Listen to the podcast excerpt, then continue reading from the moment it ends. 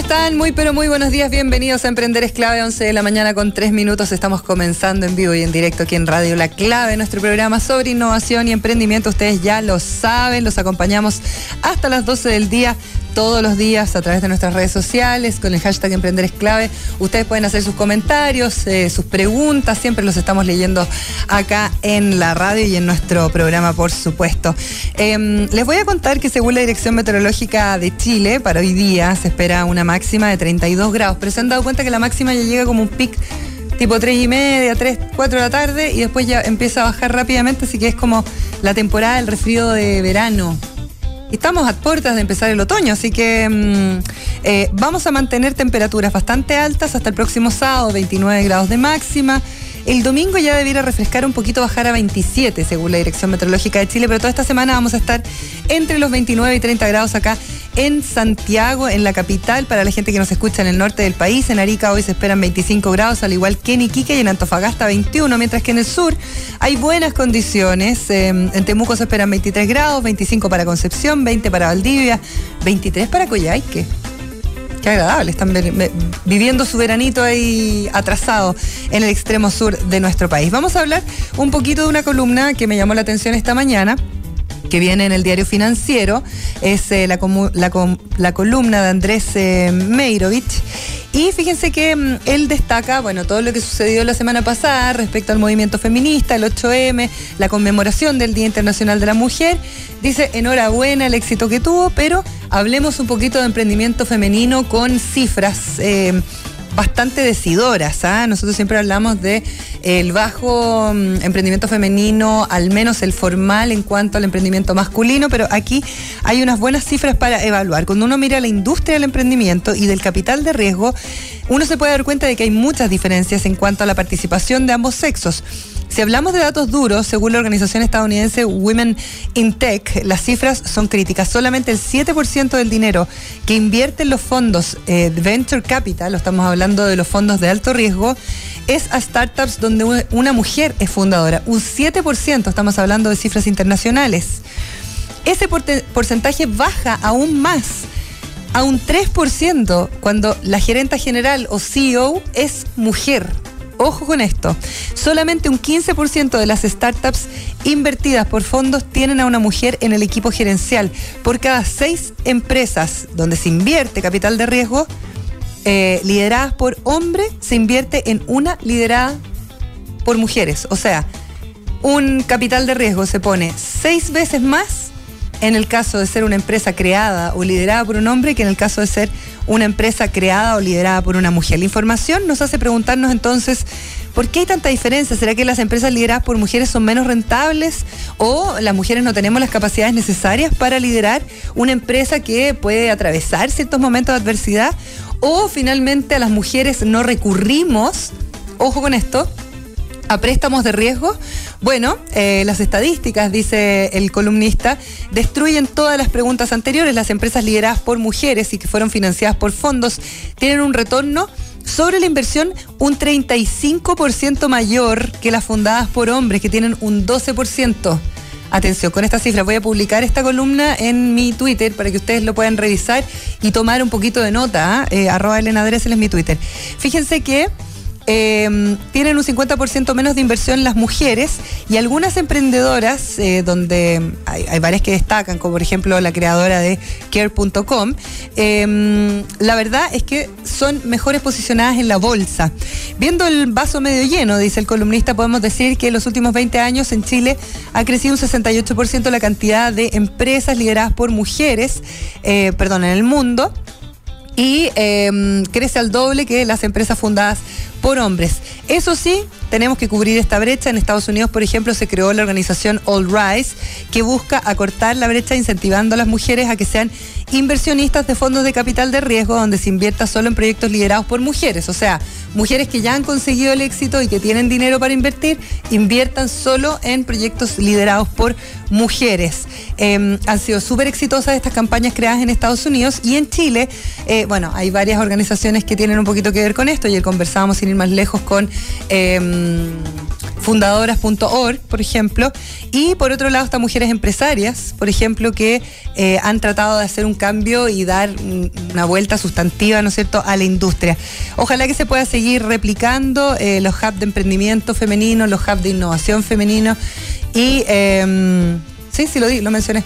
Eh, y por supuesto las condiciones en las que se desarrolla el emprendimiento para que esto también tenga eh, concordancia con, por ejemplo, el movimiento feminista que pudimos observar la semana pasada y que continúa eh, esta temática sobre la mesa. la columna es de Andrés Meirovich, que es Managing Director de Genesis Ventures y se llama Mujeres, Emprendimiento y Capital de Riesgo en el diario financiero. Ya le subo el link a mi Twitter. Vamos con la agenda diaria. Agenda diaria. Emprender es clave. Hoy día vamos a estar hablando precisamente de financiamiento inteligente, eh, cómo financiar tu negocio y no morir en el intento. Es un libro muy interesante que lo que busca es que uno pueda aprender a financiar su negocio eh, de la mejor manera en el momento justo, porque evidentemente no todos los momentos de la empresa son para financiarlos de la misma forma. Así que, ¿en qué nos estamos equivocando más? Se lo vamos a preguntar a uno de sus autores. Y además vamos a estar con nuestro querido Francisco Pereira, que em, nos viene a hablar de negociación, eh, como siempre, acá nuestro querido columnista. Pancho Pereira, que movió toda su agenda para poder llegar esta mañana acá a la radio. Así que si me está escuchando, os queremos, os amamos, os adoramos. 92.9 Bien, y vamos a hablar de un tema que es fundamental para cualquier persona que sueñe con que su emprendimiento, su idea de negocio se convierta en una empresa, realmente pueda eh, tener un impacto mayor a solamente eh, quedarse en una idea, el que pueda generar alto impacto en la economía, que pueda internacionalizarse. Todo eso depende obviamente de cómo pensamos y estructuramos el financiamiento de nuestros emprendimientos, de nuestras empresas. No para todas las empresas.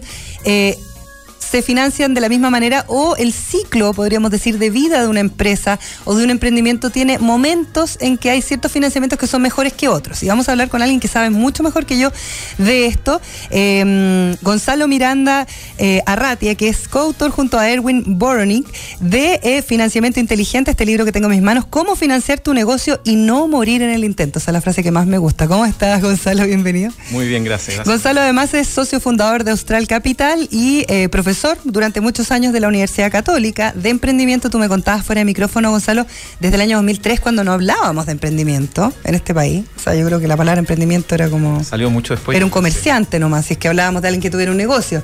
Eh, y durante tantos años haciendo clases eh, con eh, Erwin, se dan cuenta de que efectivamente hay mucho material para hablar de este financiamiento. hablemos de un, par de cosas así como tips específicos. ¿Es real lo que yo dije que para cada momento de un negocio quizás existe un financiamiento, una opción de financiamiento que es la más adecuada? Sí, de hecho, cuando uno habla con emprendedores de distintas industrias en distintas etapas, siempre el tema de financiamiento es un tema que está presente. El gran dolor de cabeza. Así es. Y eso ocurre porque las compañías que quieren crecer requieren algún tipo de capital, ya sea capital o deuda, pero requieren poder financiar eso, esos crecimientos. Y si uno mira Chile hace 10 años atrás o 12 años atrás, había muy, muy pocas fuentes de financiamiento para empresas que tuvieran en etapas más tempranas. ¿ah? Eh, siempre la pregunta... Lo que denominamos la startup. La startup, exactamente. Eh, durante muchos años se creyó, ¿por qué, oye, por qué los bancos no le podían prestar plata a estas compañías que tenían mucho riesgo? Eh, y la verdad es que los bancos obviamente se complicaban porque los bancos toman dinero de la gente, y se la prestan a otras empresas, por lo tanto, prestarle a compañías de mucho riesgo que se podía perderlo, esos recursos ponía en riesgo al sistema en general. Por lo tanto, los bancos nunca han sido una fuente de financiamiento muy amplia para compañías que están en etapas, en, etapas muy verdes o, de comienzo de sus negocios. y eso es razonable. Eh, pero no había otra fuente de financiamiento. Y lo que empezó a ocurrir en Chile es que empezaron a surgir fondos de capital semilla, fondos de capital de riesgo, los inversionistas ángeles, ¿no es cierto? Que, también los conocemos hace pocos años. Y cada uno de esos tipos de van a distintas etapas de las compañías. Y obviamente tienen distintas características. Y, y un poco la idea del libro nuestro que escribimos con Erwin es que los emprendedores entiendan cómo opera ese financiamiento y cómo piensa o cuáles son los incentivos que tiene un inversionista en las distintas etapas. Perfecto. ¿Ah? Eh, y ese ha sido un poco la... Es un resumen de, de, 15, 20 años de experiencia profesional que nosotros además, como dices tú, lo plasmamos en, en, clase de la Universidad Católica durante 14 años. Claro. Em, hablemos un poquito como de, las etapas del financiamiento, porque tú decías, bueno, los, los inversionistas ángeles que es como de lo que más uno se queja o lo que más uno escucha de los emprendedores que dicen, pucha, ¿sabes qué? Inversión de riesgo hay poquito en Chile. En general están todos bien apalancados por el, por, por el, financiamiento público, Corfo, Cercotec, etcétera, etcétera. Eh, y después pasan a eh, financiarse quizás con este capital de riesgo, pero pasan a incluir gente dentro de su propia empresa, muchas veces como parte del directorio, por ejemplo. Y ahí hay varios que fracasan en la pasada porque finalmente se mete a alguien más a, opinar y ahí como hay como una, una especie de malestar del emprendedor. ¿Cómo lo ves tú? A ver, eh, hay varios temas que tú tocas en la pregunta. Primero que eh, el en Chile la inversión en compañía en etapas tempranas es relativamente nueva. Por lo tanto, por un lado tenemos emprendedores que tienen poca experiencia emprendiendo probablemente, pero también tenemos inversionistas con poca experiencia invirtiendo en este tipo de compañías. Eso es el primer, el primer comentario. Eh, segundo, yo siempre comento que el, el, hecho de que un inversionista entre en la propiedad de una compañía independiente del tamaño de esa compañía genera ciertos cambios en esa compañía, ¿no es cierto? Hoy, eh, por ejemplo, puede tomar un porcentaje de propiedad, se puede sentar en el directorio, va a tener una opinión, va a poder eh, expresar qué es lo que hay que hacer o no, y por lo tanto eh, hay cierta fricción. Pero yo siempre digo que este es como un deporte como el, como el rugby que hay fricción, pero hay mm. fair play. En la medida que los jugadores entienden cuáles son las reglas y cuál es el objetivo y están alineados, en definitiva, los intereses están alineados tanto el emprendedor como el inversionista, es cuando las empresas realmente les va bien y surgen. Claro. ¿Ah? Eh, ¿Y qué pasa con esas reglas? Porque muchas veces uno ve el ejemplo, por ejemplo, norteamericano, donde eh, hay entradas y salidas de los socios que son súper específicas, súper claras. Eso también está un poquito en pañales acá en Chile, ¿no? Que uno ve que como que los contratos no son tan específicos y tan de hecho, hay, ciertos mecanismos que se usan para elegir qué tipo de socio hacer entrar y cuánto tiempo esos socios van a quedarse dentro de la empresa. A ver, en general, eh, lo que siempre tiene que tener claro un emprendedor es que un inversionista eh, tiene un objetivo que es bien claro, que es de rentabilidad de su inversión, ¿no es cierto? Ahora, eso es algo bastante evidente, pero lo que no es tan evidente es que cuando el emprendedor se enfrenta a elegir un inversionista de un pool de distintos inversionistas, ¿cómo elige? ¿Cómo elige si yo tengo tres, cuatro, cinco inversionistas que me ofrecen exactamente lo mismo? Un ejemplo simple. La verdad es que muchas veces lo que hace la diferencia no es el capital, no es la valorización de la compañía, sino que algunos aspectos cualitativos de ese inversionista. ¿Tiene experiencia en la industria donde yo estoy?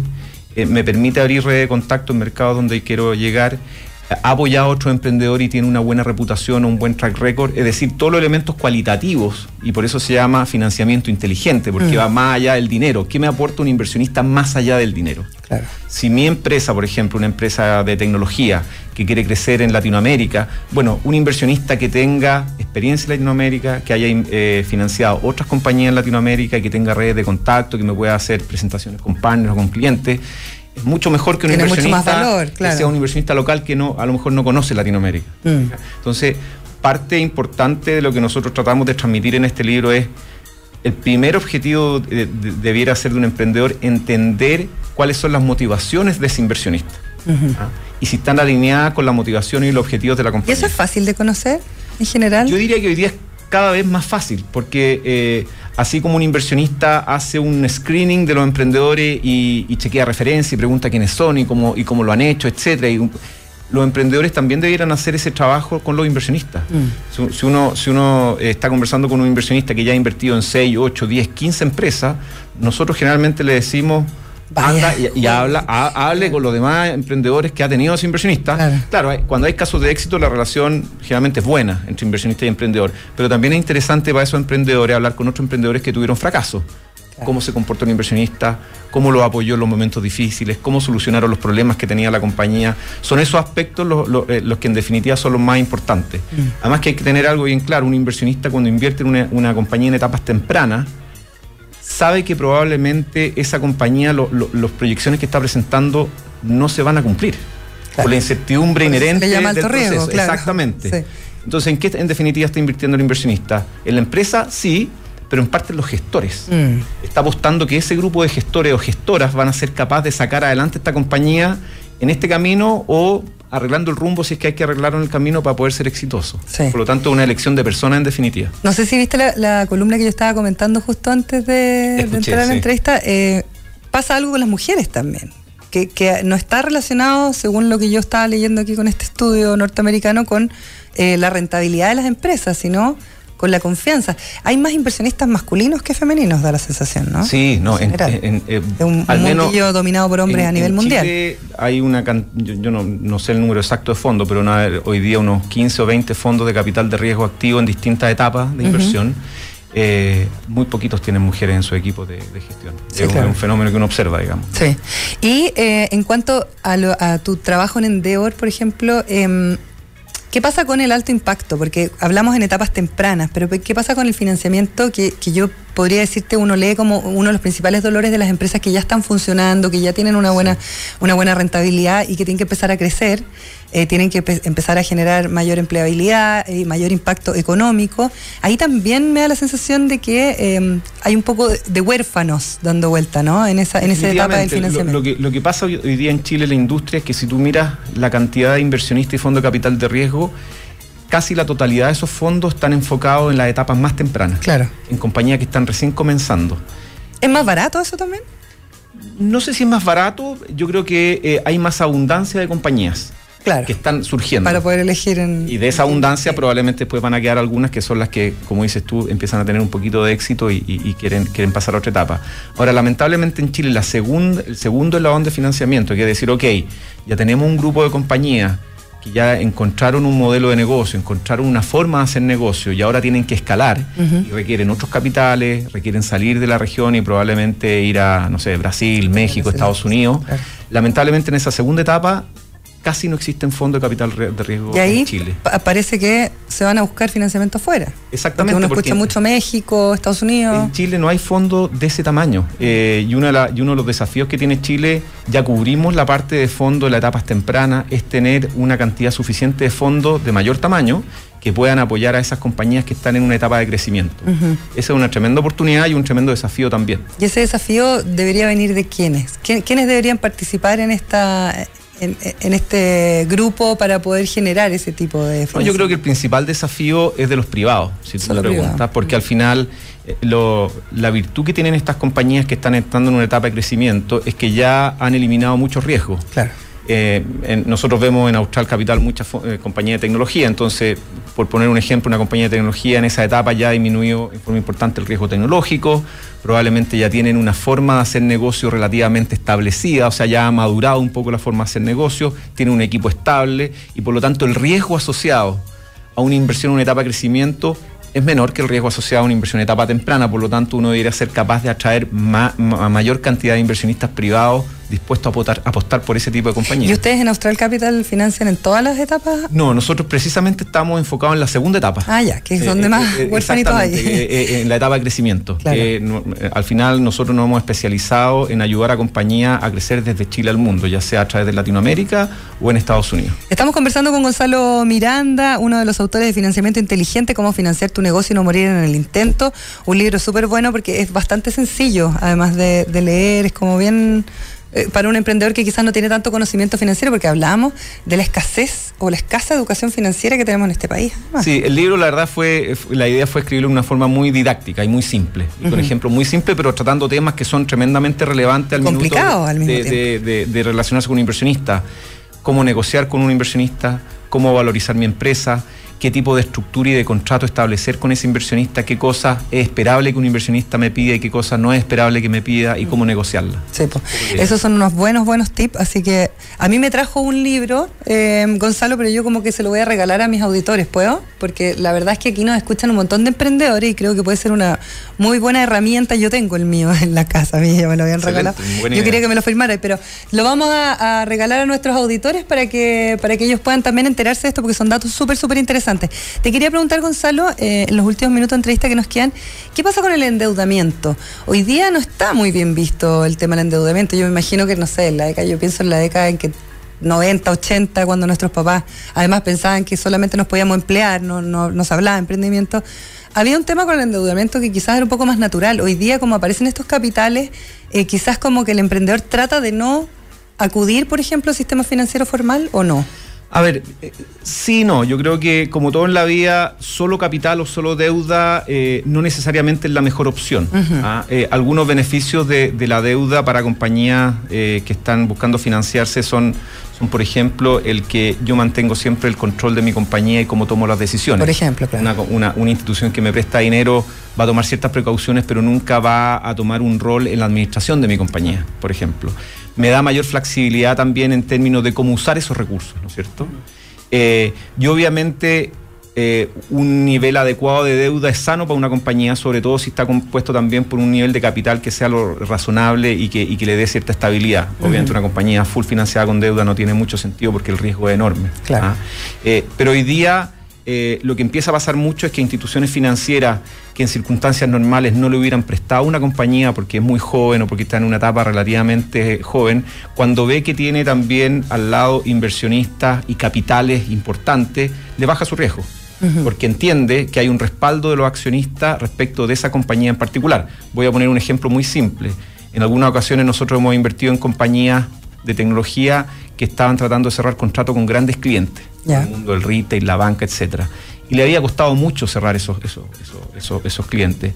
Y en algún minuto nosotros llamamos a una de esas empresas grandes y dijimos, mira, estamos invirtiendo en esta compañía, no entendemos por qué no ha podido cerrar un contrato con ustedes. Y la respuesta es decir, mira, es que no conocíamos a la compañía, no conocíamos a los accionistas, para nosotros como compañía grande, esto es una decisión importante y tenemos que asegurarnos que es una compañía que va a prevalecer en el tiempo. Si yo veo que esa compañía ya tiene socios que llevan 10 años en el mercado, que son conocidos, le da cierta, cierto espaldarazo para que esas puertas se abran. Por lo tanto, la combinación de capital y deuda siempre es una buena combinación. O sea, ustedes pasan a ser como una especie de socios estratégicos para poder cerrar ciertos acuerdos, por ejemplo, porque en general en, en nuestra idiosincrasia el fracaso no está bien visto y como que para que alguien entre tenéis que tener otro cliente grande y ahí es donde quedan topando siempre los emprendedores. Yo, creo que al final los inversionistas de alguna manera dan confianza al mercado y apoyan a las compañías en los momentos difíciles y obviamente las, las potencian en términos de abrirle puertas y, facilitarle la, realización de negocios. Eh, Austral Capital entonces es para em, empresas únicamente dedicadas al tema de la tecnología. Empresas de tecnología que surgen en Chile y que están en una etapa de crecimiento. Ya. Que ya llevan probablemente algunos años en el mercado. ¿Tienen alguna compañía así como conocida? Sí, tenemos varias. Eh, nosotros somos, eh, hace, hace un año y medio vendí una compañía que se llama Paperless, que cuando invertimos estaba solo en Chile y cuando fue vendida estaba en Brasil, Colombia, México, Perú, en distintos países. Perfecto. Somos accionistas también de Multicaja, ah, una compañía que opera en Chile. Somos accionistas de una compañía en Brasil eh, que se llama Scantec, que también en el mundo de la tecnología. Entonces, en definitiva, el modelo nuestro es invertir en compañías y emprendedores chilenos para poder ayudarlos a sacar esas compañías y a competir en el mundo. Exactamente. Perfecto, o sea que sean eh, escalables e internacionalizables. Claro. Y un poco lo que ponemos en el libro eh, eh, también tiene que ver con eso. yo, si tuviera que hacer un comentario de los emprendedores chilenos, que es súper positivo, yo creo que hoy día el emprendedor chileno tiene una visión mucho más global que hace 10 años. Hoy día está pensando hacia afuera. Y eso es tremendamente potente porque realmente la oportunidad es más grande. Eh, Chile es un mercado, muy bueno para probar. Claro, pero, pero eh, eh, las grandes oportunidades están en el mercado, en el mercado global. Mm. Oye, Gonzalo, vamos a regalar el libro entonces. Ustedes nos ponen, yo quiero el libro sobre financiamiento inteligente con el hashtag Emprender es clave. Gonzalo Miranda, socio fundador de Austral Capital y uno de los escritores de este libro, Financiamiento Inteligente, cómo financiar mi negocio y no morir en el intento. Muchas gracias por venir. Un último comentario a los auditores. también pueden bajar el libro en forma gratuita. Ah, de, internet el formato digital en la página www.financiamientointeligente.cl. Ah, perfecto. Lo pueden bajar para versión Kindle o para versión Apple. Me mataste el concurso. Ah, no, está porque, bien, está bien. Porque eh, copias físicas hay muy pocas, entonces tiene, más valor. Ah, excelente. Eh, Gonzalo, muchas gracias por venir. Que les vaya muy bien. ¿Y el sitio web de Austral Capital? www.australcap.com. Australcap.com. Perfecto. Vamos a hacer una pausa y seguimos aquí en Emprender es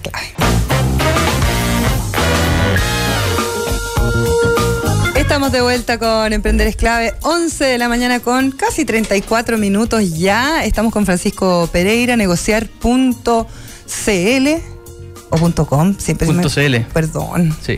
¿Cómo está Francisco? Bien, ¿y tú? Nuestro panelista que nos enseña a negociar, a tomar buenas decisiones, a... Eh, aprender algunos truquillos que nos ayudan a cerrar mejor los negocios. Estábamos hablando ahora de financiamiento inteligente, no sé si alcanzaste a escuchar alcancé, Alcancé, y eh, alcancé a escuchar lo importante que era para los emprendedores saber negociar muy bien cuando consiguen exacto, financiamiento. me acordé de ti, sabía que venías ahora, entonces dije, oye, le voy a preguntar al tiro a Francisco, porque eh, importante saber cómo uno cierra un acuerdo con un inversionista. Yo creo que uno queda bien a merced sobre todo que en las etapas tempranas, como los emprendedores, donde tienen una muy buena idea, y no tienen caja, ¿cierto? Sí, pues. Por lo tanto, además que tienen mucha esperanza en su sueño y no saben cuál va a ser el alcance de ese sueño, ¿cierto? Y uno- Es distinto darle el 10% de tu propiedad a algo que en 10 años va a valer 10 millones de dólares a que va a valer 100 mil dólares. Claro. Entonces, Pero eso uno no lo sabe mucho. uno pues, no ¿sí? lo sabe. Y lo otro, Francisco, es que eh, quizás uno está más susceptible a aceptar ciertas condiciones cuando estás necesitando la plata. ¿Y cómo se dice en chileno eso? Abajo.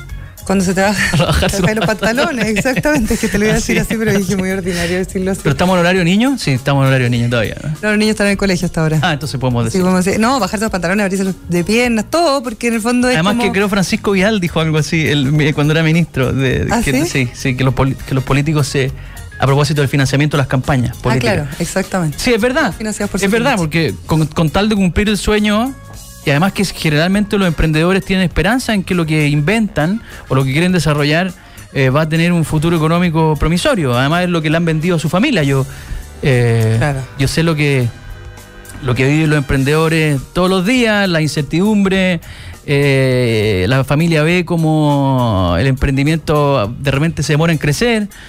Y esto es un drama. Entonces, cuando uno encuentra un, alguien que te financie tu emprendimiento, financie tu sueño, uno tiende a ceder, se ve. a bajarse Sí, los pantalones. Totalmente. Y es complejo. No es fácil, porque además uno no sabe qué negocia en el fondo. Uno negocia una idea y la proyección de esa idea. Entonces, no sabe cuál va a ser el alcance de esa idea. Muchas veces, claro, las proyecciones no están también exactamente hechas porque uno no sabe lo el alcance Sí. que puede tener. Uno más o menos.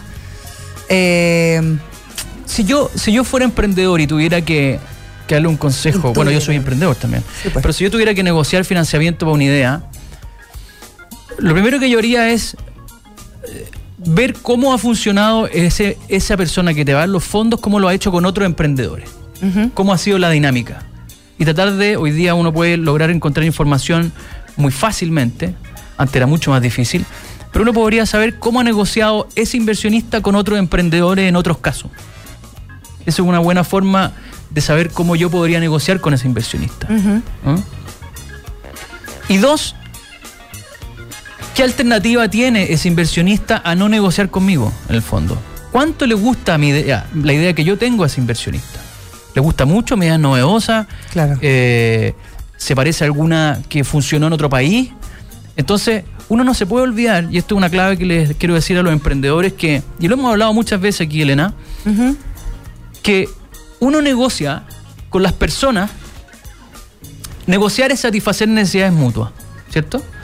Por lo tanto, en el momento que uno está negociando con otra persona, uno tiene que saber que esa persona quiere algo de uno. ¿cierto? Sí. Por lo tanto, y, lo- y cuando me toca dar conferencias a emprendedores, lo primero que les digo es, la persona que tienen al frente no les está haciendo ningún favor. Yo no creo mucho en altruismo, en el altruismo, Elena, sobre todo que a mí me tocan re- resolver negociaciones y conflictos. Sí. No creo. la- y lo hemos conversado también, las personas buscan su satisfacción individual, Algo. ¿cierto? Es real. Entonces, cuando usted vaya a pedir financiamiento y hayas logrado la, la- la negociación, hayas logrado llamar la atención de este inversionista, están sentados los dos, ya está interesado en lo tuyo, negocia sabiendo que el otro tiene un interés en tu, en tu producto, en tu servicio. No sientas que te está haciendo un favor. Esa es la gran clave que podría darle a las personas que, que tiene mucho que ver con la confianza, tiene mucho que ver con, con la manera en que uno también se para frente a la persona que tiene para negociar enfrente, ¿no? Así es, así es. Y la clave, como lo hemos conversado acá, es preparar la negociación, estudiar bien a la contraparte y, y lo más importante, si se pueden ir con un mensaje a propósito del entrevistado que tenías antes. Gonzalo Miranda, ¿no? Gonzalo Miranda. Eh, en el fondo es valoren sus emprendimientos, valoren su idea y negocien nunca pensando que la contraparte le está haciendo un favor, porque si no les va a pasar que se van a bajar los pantalones, como decíamos en buen chileno. En buen ¿Ah? chileno, ya. ¿Y usted me trajo qué tema? Yo traje algunos temas entretenidos. Como siempre nomás, pues. Muchas gracias. Francisco Pereira. Muchas gracias. Nuestro panelista Estrella. estrella. Hay que decirlo. Hay que, muchas gracias. El primero, the one and only. No, no, Eh. no puedo decir eso porque se me está escuchando Nico Morales. Nico Morales se va a poner celoso. Ya. Mira, tengo un, un tema que es entretenido, que es que cuando uno negocia y cuando uno prepara negociaciones, uno tiene que tomar decisiones. ¿Mm? Ujú. Y uno tiene que tratar de tomar las decisiones más racionales posibles. Si yo te pregunto, tía Elena, ¿nuestras decisiones son racionales o emocionales? ¿Qué me diría? Yo 50 y 50 creo. 50 y 50. Mm, sí. 50 y 50. 60-40. Emocional 60, 40 racional. No. Ah, más racional que 60 emocional. racional, 40 Mira. racional. Sí. Ya. Por lo menos así funciona en mi... O trata, o trata, ¿cierto? O trata, sí, ¿cierto? trata. Ya, pero no me creíste. No, no te creo, no, no, no te creo porque seas tú, sino que Porque no es así. está demostrado que la mayoría de las decisiones que tomamos son emocionales, ¿Ya? más allá que justifiquemos racionalmente y argumentemos Es desde la racionalidad, ¿cierto? Las decisiones que tomamos sentimentalmente. Es cierto, eso está. De hecho, te quiero comentar que hay un sesgo que se llama sesgo de confirmación. ¿Sabes qué consiste? No. El sesgo de confirmación lo que hace es que uno se autoengaña. Entonces uno dice, yo creo que el agua, el agua de la llave tiene... eh, Es no sé, mejor que la de agua, eh, la embotellada. Es mejor que la embotellada. Entonces yo voy a Google y busco, ¿por qué el agua de la llave es mejor que la embotellada? Y me van a salir un montón de argumentos para explicar mi pensamiento. Por supuesto. Y eso va a hacer que yo ratifique y confirme mi idea. Pero eso no es un análisis eh, exhaustivo y científico. Podemos entrar a hablar a un tema que me compete a mí, que es el de la postverdad, que tanto le gusta hablar a los académicos, que es que uno hoy día, el acceso a la información, te da también la posibilidad de leer solamente lo que tiene que ver con tus intereses es. o con tus teorías. Así es, Si no, preguntémosle a Donald Trump. así es, Ya, así es. Bueno, y lo que estamos viendo en Venezuela también. también. ¿Se acuerdan que en el momento, yo no, no quiero decir que defiendo a Venezuela eh, o lo que está haciendo Maduro, pero se decía que la comida había sido quemada por y después se vio que alguien tiró una bengala y se prendió el camión. Mm. alguien que tiró una, alguien contra Maduro tiró una bengala y cayó arriba de un camión con comida. Entonces, bueno, y hace poco, no sé si viste el caso de un actor norteamericano que dijo que había sido agredido. ¿Lo viste? No, no, no. un actor norteamericano de color que dijo que había sido agredido una noche en un, a las 2 de la mañana en un lugar que lo habían golpeado, gente con capuchas de... Con, Klan. con- no, con- con poleras de Donald Trump. Ah, ya. Se paseó por todos los programas de televisión norteamericanos contando lo que le habían hecho y contando cómo lo había afectado. Y después se supo que él había contratado No. a estas dos personas, pero es un actor famoso. Después te voy a mandar el link para que lo veas. Bueno, pero no vamos a salir del tema, la posverdad y, las y la co- el sesgo de Ya, es confirmación. que el sesgo de confirmación tiene mucho que ver con eso. O sea, claro, yo eso. busco porque el agua de la llave es, Así es. más saludable que el agua mineral y me van a salir probablemente varios foros donde... Y uno va a salir feliz, va a decir, tenía razón, va a Claro. decir, ¿cierto? Pero la idea no es tomar decisiones así. Y generalmente las tomamos así. Entonces, les quiero, como nos están escuchando muchos emprendedores hoy día, y quizás tampoco no tan emprendedores, sino gente que no emprende, pero le van a servir estos tips. Hay un. Hay algunos factores que influencian nuestra conducta. Te voy a nombrar varios. ¿Ya? El de la escasez, la reciprocidad, el contraste, la prueba social, la coherencia y la gustabilidad. Son varios. Vamos a ver cuánto alcanzamos. ¿Gustabilidad? Gustabilidad. Ya que lo nombraste, te lo voy a decir al tiro. Uno tiende en una negociación a ceder ante personas que nos gustan, Mm. De todas maneras. ¿cierto? Yo soy una de ellas, Ya. Y que pueden- nos pueden gustar físicamente o nos pueden atraer intelectualmente. por supuesto. Pero cuando uno está frente a alguien que a uno le gusta, uno tiende a ceder en las negociaciones. Mira, la gustabilidad. La gustabilidad. Y le, le aprovecho a dar al tiro un dato. Hay un, un efecto que se llama el efecto halo. ¿Lo conocí? ¿El efecto halo? ¿No? Halo como un halo de luz. Un halo de luz. ¿Ya? Y un efecto explicado en la psicología, que consiste en que uno extiende. A ver, pasa que, por ejemplo, uno ve a alguien que es bonito, o lindo, o linda, y uno lleva toda esa virtud de la belleza a todos los ámbitos de la vida de esa persona. Mira, Uno dice, eh, debe ser buen papá, claro. debe ser buen hermano, debe ser buen hijo, debe ser buen compañero de trabajo, debe ser muy inteligente. Y ese es un efecto que se llama efecto halo y que hay que saber que no es cierto. Uno se puede tomar con alguien que a uno le gusta mucho y puede ser muy malo en otros ámbitos de la vida. Por supuesto. ¿Cierto? Ya. Entonces la gustabilidad es clave. ¿Qué quiere decir esto? A mí me ha tocado entrenar eh, personas que trabajan como visitadores médicos. ¿ya?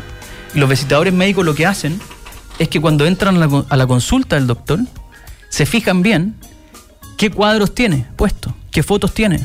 Tiene una foto del equipo de, que el, equipo que le gusta, Colo Colo, no tengo idea, la U, la Católica o cualquiera, Palestino, que está- le ha ido también. Eh, y le busca conversación por ahí. Como, oiga, nos fue mal el fin de semana. Sí, pues. Algún punto en común. Algún punto en común y eso hace que cuando uno tiene algo en común con algo, a uno le gusta a esa persona. ¿Cierto? Hay una, una máxima en la Cuando tú dices, perdona, cuando tú dices que le gusta a una persona, que la gente que nos está escuchando piense que es como, como a ti te puede gustar un amigo. Claro. O sea, no que te guste para tener una relación con él, sino que obviamente uno tiende a juntarse con gente que le gusta. Y uno tiende a juntarse con gente que se parece a uno y que se parece a nuestros primos, exacto. a nuestra familia, a nuestro amigo. Y uno siempre quiere hacer negocios con las personas que nos gustan. Claro. ¿Ok? Y eso hace que uno también se baje los pantalones. ¿Me Para. Sí. Entonces, ojo con ese efecto de la gustabilidad. Que no les pase a ustedes que se sientan a negociar con alguien que les gusta y ustedes ceden sin, nada, sin ni un aprete. Y segundo, Pero usar el efecto a su favor. Eso, o sea, si yo soy la que estoy tratando de negociar a mi favor, Así es. uso mi gustabilidad. Usen su gustabilidad y hay que hacerlo con talento, porque si no parece sincero, produce el efecto contrario. ¿Me siguen?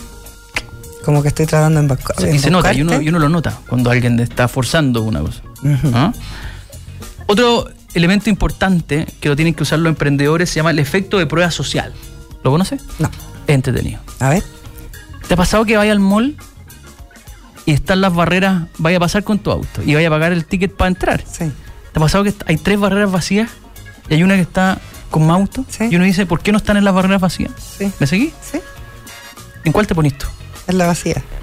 ¿Segura? Sí. Bueno, la mayoría de las personas se ponen la ocupada. ¿Por qué? Porque van a la segura, porque creen que. Porque las personas, y este es el efecto de la prueba social, dice que cuando las personas tienen dudas en la toma de decisiones, creen que lo que hacen los demás es lo correcto.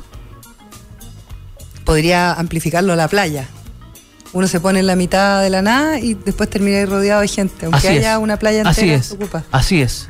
Ah, mira. Y eso lo hacemos naturalmente. Toma decisiones. Yo no te voy a decir que yo me, que yo me voy a la fila de donde están todos, pero sí dudo. A pero aunque sea dudo. Claro, uno Digo, duda. deben estar mal está las otras mala la máquina, estará buena la máquina. Está mal la máquina, ¿cierto? Sí. Y es porque uno sigue a la, masa, a la masa. Y hay un montón de experimentos que se han hecho al respecto. Por lo tanto, ¿cómo a los emprendedores les ayudaría saber usar este efecto? Lo primero es, en su página web, cuando ustedes ponen, han confiado en nosotros, y ponen a los clientes, y ponen los logos de Sí, los clientes, es lo que, lo que está haciendo es decirle a los demás, mira, los demás han confiado en nosotros, y le estás diciendo a la, a- a la- a la gente que está mirando, le estás diciendo, si tienes dudas de contratarnos, déjame mostrarte que otros han tomado la decisión de contratarme. Ya. Y eso lo ayuda en la toma de decisiones. Claro. Y eso generalmente es parte como de los sitios web. Es parte de los sitios web. Imagínense, ¿cuál, si, tú- si tú recibieras una cotización, Elena, si te la mando escrita en un mail, ¿cierto? Así nomás. Te produce un efecto. Ah, me cobra 500 lucas por algo, ¿cierto? Sí. Si te la mando en un archivo adjunto en Word, pareciera que es más, ah, le puso más, Más cosas. un poco más difícil. Y si ese Word es un PDF, Ah, sí. Ah, y si ese Word es un ¿Una PDF a color, una presentación a color con los precios metidos adentro. Sí, Es otra cosa. Es otra cosa, ¿cierto? Si esa presentación es, es por teléfono o es en persona, yo creo que todo hace que Hace un cambio, sí. Pero la gracia de una presentación en PDF es que yo le estoy diciendo a mi contraparte, mira, si tenéis dudas si mis precios son los correctos o no, te quiero decir que esta presentación está en PDF. Significa que otros ya han pagado este mismo precio. Claro. Aunque te hayas quedado toda la Oye, noche ahí quemándote las pestañas haciendo la- el PDF. Absolutamente. Y aunque el otro te quiera negociar, si no, no es el niño, alguien, algún auditor tuyo está diciendo, a ver, la mando en PDF, igual me la negocian. Está bien, que te la negocien. Pero a lo menos estáis fijando un ancla, que lo hemos hablado aquí. Sí. Es decir, esto ha estado dispuesto a pagar más gente. Y es tan así que lo he pasado a PDF. Está bueno ese dato. ¿Tiene, tiene sentido, no? Sí, todo el sentido del ¿Tiene mundo. sentido? Sí. ¿Qué estás pensando? ¿Estáis pensando? Estoy pensando en un montón de negociaciones. La Elena, le digo al auditorio, la Elena me está mirando y está pensando, no sé qué. ¿Qué estás pensando? Es Júpiter. ¿Por qué no? No, estoy ¿No? pensando. Aparte que me caso el sábado, digamos, pero. Ah, no, no es un tema menor. No, no es menor, pero aparte de eso estoy pensando en eh, los PDF. De Ya. verdad estoy pensando en los PDF, porque yo generalmente hago presentaciones, charlas y cosas igual que tú, Sí. y siempre están en una presentación. Sí, Y nunca he puesto mis cotizaciones en PDF, fíjate. ponlo en PDF. No te digo, ojalá que no te estén escuchando, ojalá que no te estén escuchando tus contrapartes. No. Pero, lo que- pero te invito a hacerlo, de todas maneras. Sí, Porque a lo menos, obviamente te van a negociar, obvio, pero es distinto. Sí. Eh, piensen ustedes, señores auditores, cuando sus proveedores le han mandado propuestas en un PDF. Aunque tú quieras negociarles, tú sabes. Tú dices, ah, no está tan fácil moverle los precios a este señor. Mm. ¿Cierto? Y es el efecto prueba social. ¿Alcanzamos todavía a meterle más? Sí. Sí. Ya, ok. Póngase otra. A ver, ¿cuál es la Otra, tengo otra, que se llama coherencia y compromiso. ¿Ya? Salud. Las personas, las personas quieren parecer coherentes Y comprometidas. y comprometidas con lo que han dicho o han hecho. Y les voy a contar un caso, se hizo, cómo se estudió este, este, este, este caso. Pusieron a una, a una mujer muy guapa ¿Ya? afuera de era un sector donde habían yates, embarcaciones y todo, y pasaban todos estos los viejos los viejos paltones caminando. ¿ah? Llegaba esta niña y le decía, les decía, oiga, ¿le puedo hacer una encuesta? Entonces, ob- obviamente, se acercaban ahí, Obvio, obvio, hagan. ¿verdad? y ella le preguntaba, ¿usted va al re- al restaurante muy comúnmente? Obviamente. ¿Cuántas veces va? Voy por lo menos cuatro veces a la semana. ¿Y son caros los restaurantes los que van? Eh, sí, siempre son de lujo. A mi señora le gustan los restaurantes de lujo. Oiga, y. mm, Bueno, ¿y viaja? no? Sí. ¿Y a dónde viaja? Bueno, a lugares exóticos. Y empieza. ¿Ok? ¿Ya? Y, al final de todo. se van agrandando, se van agrandando. Y al final de esto, la niña le dice: Veo que usted tiene una vida de lujo. Sí. ¿Le gustan las cosas caras? Sí. Entonces estaría feliz de inscribirse en el club de golf que le quiero mostrar. ¡Ah! Chao. El 90% de las personas se inscribían en el club de golf Así, ¿ah? porque querían parecer coherentes con lo que habían dicho o hecho. Claro, ¿Ok? claro. Aunque se salieran después. Aunque salieran después. Otra, otro estudio que se hizo en los años 80, que increíble que, se haya, que haya sido antiguo, pero, pero todavía funciona. Antiguamente se vendía casa a casa, así, los llame ya que hoy día conocemos, los vendían Oye, casa a ¿te casa. puedo hacer un comentario Dime. entre medio? Eh, Chang, ¿Ya? Alberto Chang, Sí, tenía mujeres muy, muy bonitas para ir, ir a captar inversión. claro. Eh, de hecho, un par de personas que recibieron a estas eh, vendedoras, por decirlo de alguna forma, decían que eran mujeres muy guapas. Y le costaba decir que no. Claro, entonces las dejaban pasar a la oficina y ya cuando se sentaban y cuando ya establecían una conexión con la chica que había ido a ofrecer esta, esta inversión de riesgo, se, entraba Chang, si es que el monto era alto. Mira, ¿eh? eso es. Sí, pues, tal cual. Eso es. Entonces, vendían puerta a puerta, imagínate. Vendían puerta a puerta. Y en esa época, en los 80, eh, en Estados Unidos, la mujer quedaba- estaba en la casa, no trabajaba. Imagínatelo. Igual en Chile, en los 80, era, era así. Hoy día totalmente distinto. Pero en esa época estaba solo la mujer, entonces les vendían cualquier cosa, cuchillos que cortaban metal. eh, yo siempre cuento una historia de una aspiradora que aspira agua, inservible. Entonces iban puerta a puerta, vendían una aspiradora que aspira agua en 1.500 dólares, y después llegaba el marido a la tarde y decía, ¿qué compraste? Claro. No, una aspiradora que aspira agua, pero ¿para qué sirve la aspiradora que aspira agua? Bueno, para aspirar agua, pero si no tenemos ni hijos. ¿Qué, qué agua? No tenemos ni piscina. Bueno, ¿y qué pasó? Que se empezaron a producir pele- peleas en la familia de Estados Unidos. Ya. Y algunos estados dijeron, no puede ser esto, está generando conflicto en las familias. Y lo que hicieron fue hacer una ley, en algunos estados, Ya. que le permitieran a las personas retractarse dentro de cierto periodo. Dentro de la primera semana, uno O sea- podía ir con la aspiradora que aspiraba agua en la camioneta, devolverme y devuélvame la plata. Me arrepentí. De repente, sin, re- sin razón, sin indicar razón, devuélvame la plata, pásame la plata y de aquí está su aspiradora. ¿Cierto? Y eso hizo que las personas que vendían puerta a puerta en la empresa bajaran sus ventas en un 70%. Ah, mira. Un 70% al suelo. Y eso generó un problema gigante. Claro. Entonces empezaron con el llame ya. Entonces, lo que hicieron fue usar el efecto de la coherencia y el compromiso. Claro. Hacían, hicieron una planilla y hacían que la persona la rellenara.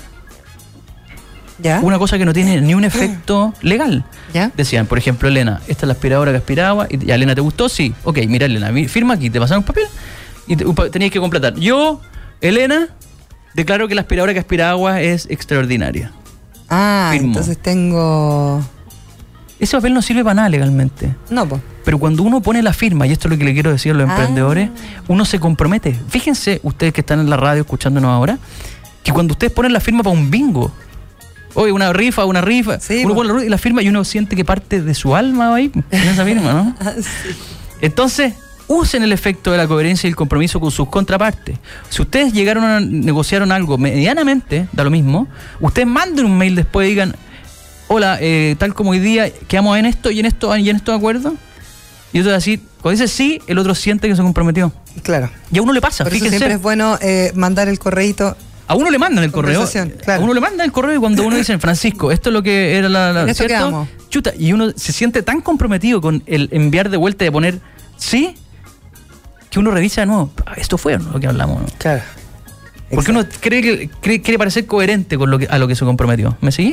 Sí. Entonces úsenlo. ¿Tenemos tiempo todavía? No, se nos No acabó el tiempo. ¿Cuántos quedaron en el tintero? Nos quedaron como cuatro. Entonces los vemos la próxima vez que. Veamos, veamos la próxima vez que venga eh, y les aviso, les quiero pasar un dato, el 28 y 29 de marzo. Eso te voy a volver a preguntar. Muchas gracias, Linita. 28 y 29 de marzo tengo un curso abierto, me quedan pocos cupos, como ya estamos, ya ¿Cuántos falta poco, quedan? me quedan tres cupos. Ah, está la Fran, yo y queda uno más. Yo feliz.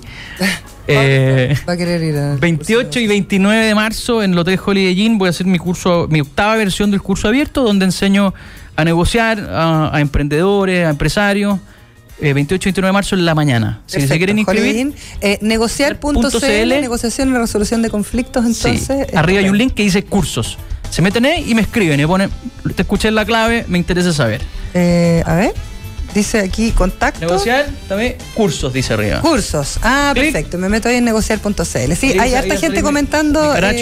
Sí, hay harta gente comentando sobre los, los tips que nos das siempre. Buenísimo. Así que a ver si es que la gente se anima y se inscribe. La gracia es que van a estar, 10 di- son un curso que dura 10 horas, dos mañanas de 5 horas y van a salir con la cabeza dada vuelta y sus negociaciones van a mejorar de una. Yo cada vez que vienes para acá aprendo. Qué bueno. Nos vamos. Viene el conclave deportivo. Todos aprenden aquí. Chao, pescado. Viene Bianchi hoy día o no? Sí, vos Sí, lo vi, lo vi por ahí. Sí. ¿Lo viste por ahí? Sí. Ya. Hasta mañana.